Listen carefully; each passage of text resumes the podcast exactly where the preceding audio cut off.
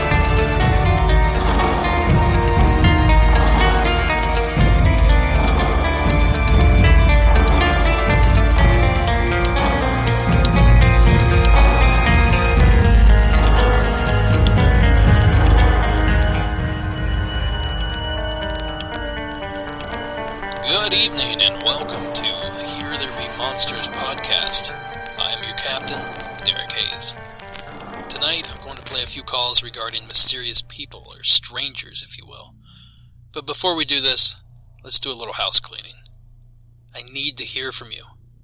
I know some of you out there have experienced something creepy, witnessed something odd in the woods, or strange in the sky. I know you have a story to tell, so why not tell it here? Give my Monster Hotline a call at 888 608 NIGHT. That's 888 608 6444. It's very easy to call in. The call is toll free, it will only take a few minutes, and you don't have to talk to anyone. Simply leave your story when prompted, and you're done. So please consider sharing your story with us. Now, on with the show. The human race is programmed to recognize familiarity. The brain searches its surroundings for patterns, a mother's face, a familiar scent, or a loved one's voice. As comforting as these experiences can be, there's a dark side of recognition. Have you ever made eye contact with a person only to get shivers down your spine?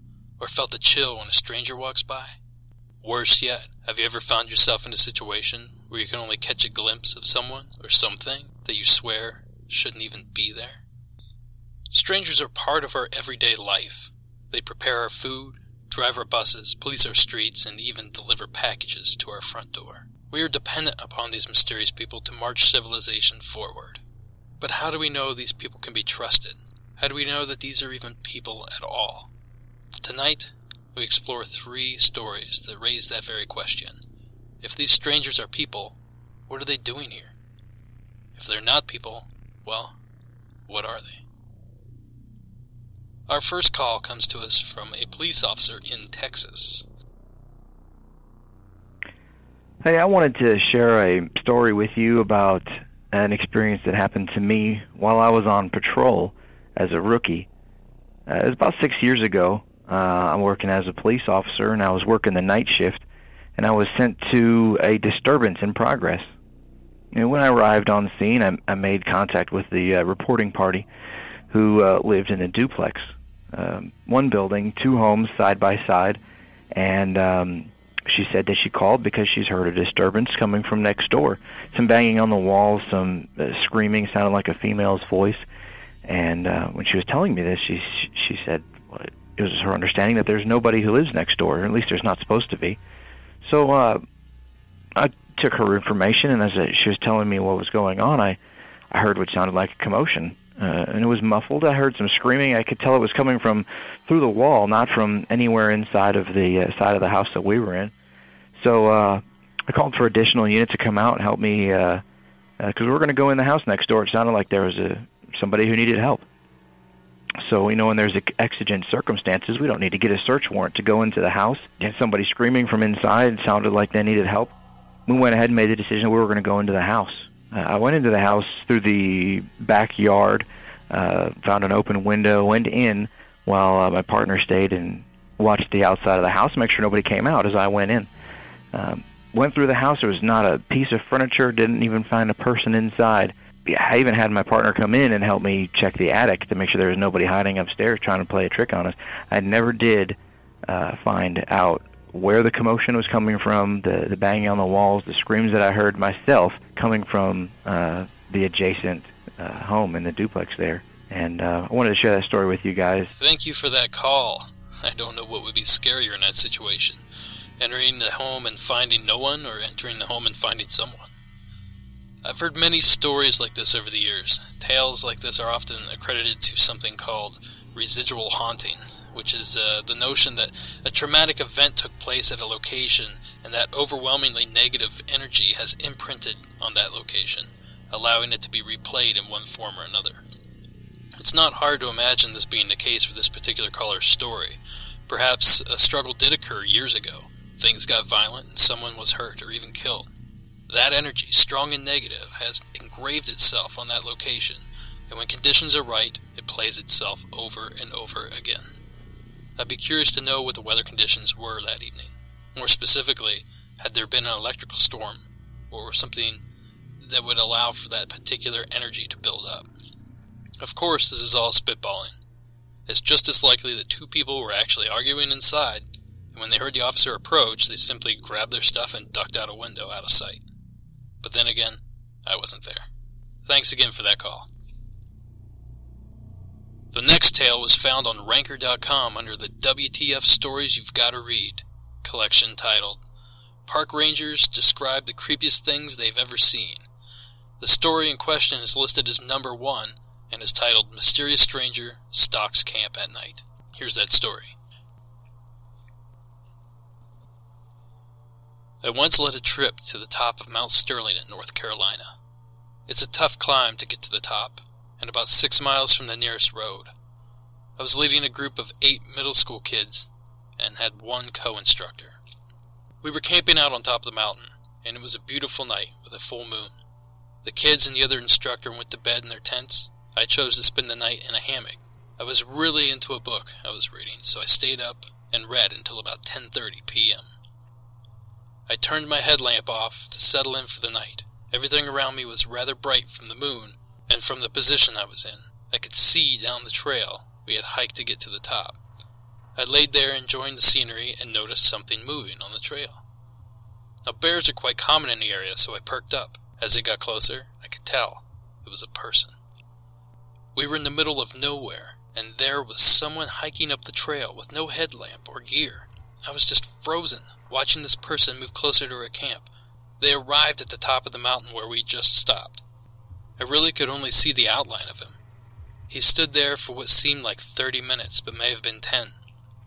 He turned and sat down under a tree, facing our camp. He was sitting up in a way that I knew he wasn't trying to sleep. He just sat there, staring at our camp. I had no idea what to do. I decided to wait it out. I waited, just staring at the man while he stared at my camp. This went on until about 3:30 a.m. Then he stood up took a moment to survey my camp a few minutes longer, and then went back down the trail he came up. To this day, I have no idea what that was all about, but it freaked me out. I was paranoid that we were being followed for the rest of the trip. As soon as I read that story, I knew I had to put it on the show. It's so simple and somewhat benign, but below the surface terrifying. Let's say just for a minute that this individual was actually a human being. What were they doing up there? And better yet, why would they stop and watch other campers simply sit there? To complicate things further, he or she had no gear or headlamp. I suppose it's possible that it was simply another camper who'd set up camp further down the mountain and heard a commotion and decided to walk up the moonlit trail to see what was going on. He just simply left his belongings back at camp. But why would he sit and watch for so long? What would be the point of that? Did he know he was being watched and thought it'd be a funny prank? It does not seem at all likely to me. Now let's for a minute assume that this was not another human, but rather something else. There have been numerous Sasquatch sightings in the mountains of North Carolina over the years. In fact, the Mount Sterling area is around 100 miles from the location of the Knobby sightings in the 70s, and also from the location of the 911 call I played last week. The behavior described by the ranger is similar to other reports of purported Sasquatch activity. I've heard many accounts describing a large, bipedal creature watching campers just out of the firelight or hiding just beyond the range of a home security light. It's not too far fetched to think that that behavior could be applied here. Either way, as a frequent camper and backpacker, I've found the story both fascinating and chilling at the same time. Our next call comes in from Iowa, and it barely made the cut. Uh, it literally came in as I was recording, and I thought it was too good to pass up. So uh, here we go with that call. Hey, this is Alex. I live here in Iowa. I don't really know if I've seen anything, but I fish a lot on the South Skunk River in central Iowa, and uh, where I fish, I go down about five, ten miles. I'll hike it. I'll camp up on a barge on the river. A couple of weeks ago, I was down south of uh, Reasnor, Iowa, which is by Pella, out in the middle of nowhere. About 10 o'clock at night, I was checking my lines, pitch black, and it sounded like something threw a rock at me on the water. And at first, I thought it was a beaver, you know, just smacking its tail. It's typical, you know, but it was loud, you know, and it wasn't like a splash. It was like big rock hitting the water noise. I didn't really think much of it, and I ran back my fire, sitting there checking my lines again, and kept hearing it, you know, and it just kept getting closer and closer, and finally one probably about ten foot away. I mean, big splash in the water. I mean, it had to be a big ass boulder, you know, because it would just go boosh, water come up, hit me, you know, and sitting there and we could hear something running through the woods. And I'm actually getting the chills right now talking to you about it. And it was just a little spooky. I mean, there's all kinds of critters running around out there, deer and mountain lions and coyotes, but you know there ain't nothing besides a human, which I highly doubt would be out there because I'm you know miles out in the middle of nowhere on a river, and I mean, there's nothing that could throw a rock out here. So I don't know, just kind of found it weird. I've heard weird noises out there in the marsh and the bayous on the Skunk River where it floods up. Its backwater creates a pond or a lake area, and nobody lives out there because it floods up so much. You know, so it's just vast open timber. You know, for miles and miles and miles, and then around all that's nothing but cornfields. You know, so I've just heard weird out there and whatever. You know, get old if you want more stories, brother. Now, at first, I'd simply say that Alex is hearing fish jumping. However, I'm just not real sure what the weather has been like in Iowa lately.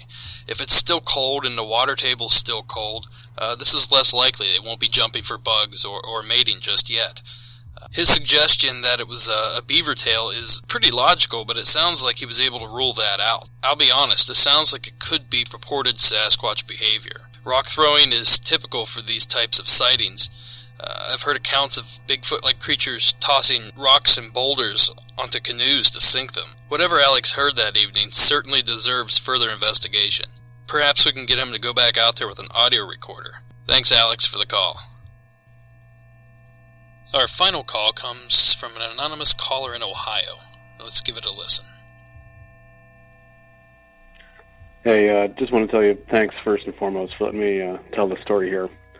Uh, forgive me if a few of the details are a little bit fuzzy, but it was about 20 years ago, a little over 20 years ago. Um, however, what I did see still sticks with me, and it still kind of freaks me out to this day.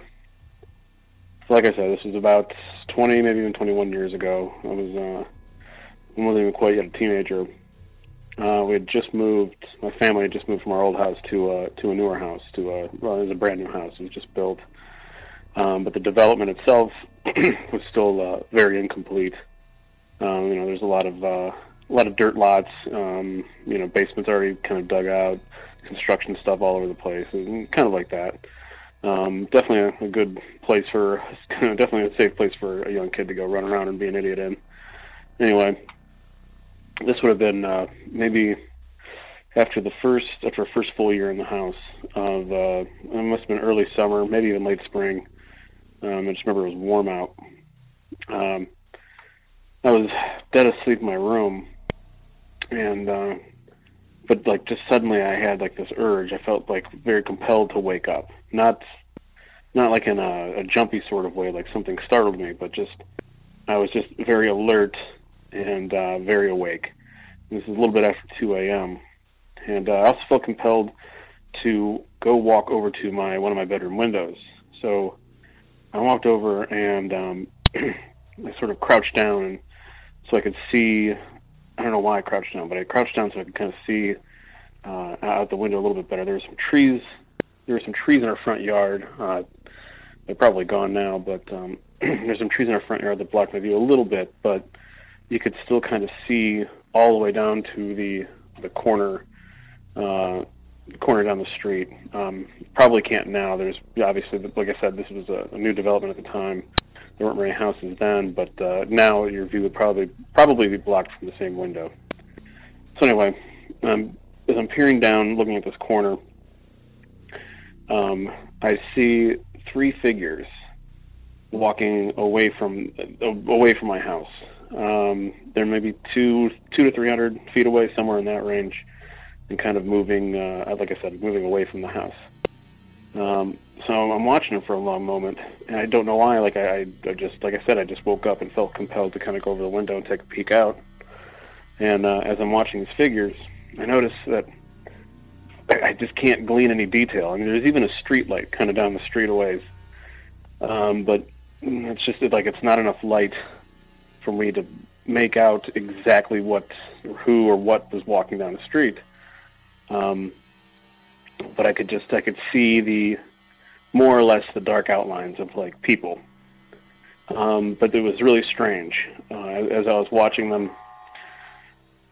As I was watching them, I noticed that they were all moving in unison, like almost like perfectly synced together. Uh, they're sort of in like a not quite a straight line, almost like an angled line, uh, walking down the uh, well, what would become the sidewalk, but uh, it was just kind of like a dirt path at the time.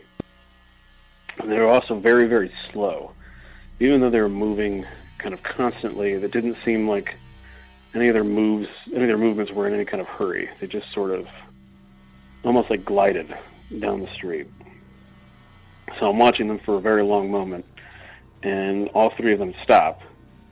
And I don't know how to explain it. it even though I couldn't really make out any detail, I could tell that they all sort of turned their heads to look at me. Um, there's nothing else on the street. There's no cars. Uh, there's no other people walking around. Like I said, it was new development. There wasn't much really out by where we lived at that point in time. And uh, all three of them at the same time, though, like I said, they moved in unison. They craned their heads, at least as far as I could tell, to look at me. Um, and like I said, they all moved in unison, so I could kind of see the uh, the movements happening at the same time. And uh, it was that we had that weird moment where I knew I knew they were watching me and they knew I was watching them. Um, it was just kind of a weird, kind of tense moment. I didn't know what to do. I just kind of sat there and just kept staring, and then uh, everything just kind of went blank. Like not not in like a pass out kind of way. I just felt like a very long blink. Um, and when I opened my eyes again, I was uh, still in the same position, kind of kneeling down, looking out the window. My face was like pressed up against the glass in the window. Um, and instead of 2 a.m., it was just about 9 a.m., uh, maybe just a little bit before 9 a.m. Uh, I had blinked and misplaced about seven hours worth of time. Uh, it was in daylight, obviously. There was you know weird figures at the end of the street uh, by the corner.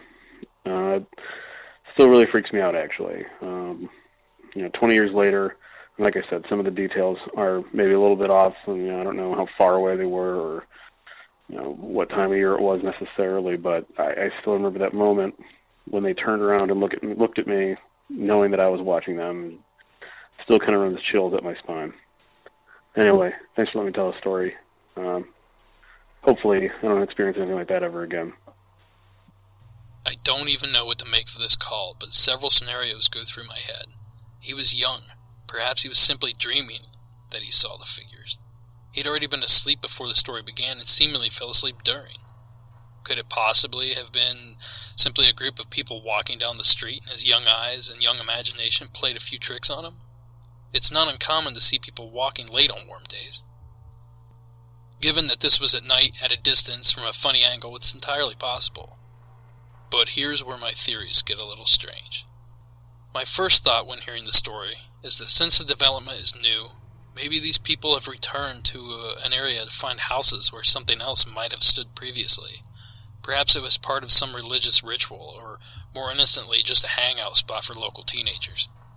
But that doesn't dismiss the weird movements, nor does it explain away the missing time the caller experienced. I can't help but notice the encounter has many characteristics of an alien abduction. The strange urge to wake up and look outside, witnessing strange figures but unable to look away, missing time. Is it feasible that our caller was abducted and these memories are the extent of his recollection? Perhaps we will never know, but I do appreciate you calling in. So that about wraps it up for the evening. I'd like to thank you all for listening. Before I go, I want to give a shout out to the guys over at Cryptopia.us. They've been very supportive of my show. So if you're craving some weird news, monster breakdowns, or interviews, go check them out. That's Cryptopia.us. I want to remind you to check out the Facebook page. Just search Here There Be Monsters Podcast. And also follow us on Instagram, also at Here There Be Monsters Podcast. If you have a story to submit but you don't really want to call in, head on over to our website at www.heretherebemonsterspodcast.com and go to the sightings section. There you'll find our email and a new feature, a completely anonymous submission field for you to submit your tale. Simply fill it out, click send, and I'll get it. Finally, help keep the show going. I have an Etsy shop where I create pieces based on obscure historical events, people, places, uh, some horror, some serial killer inspired pieces, head on over to Etsy and search for the Rag and Bone Emporium. Now, use N as in Nancy, not A A N D. D. Have a look. All purchases, big and small, will help keep the episodes coming. That's it, folks. Thanks again for listening. Have a great night. I will see you next week.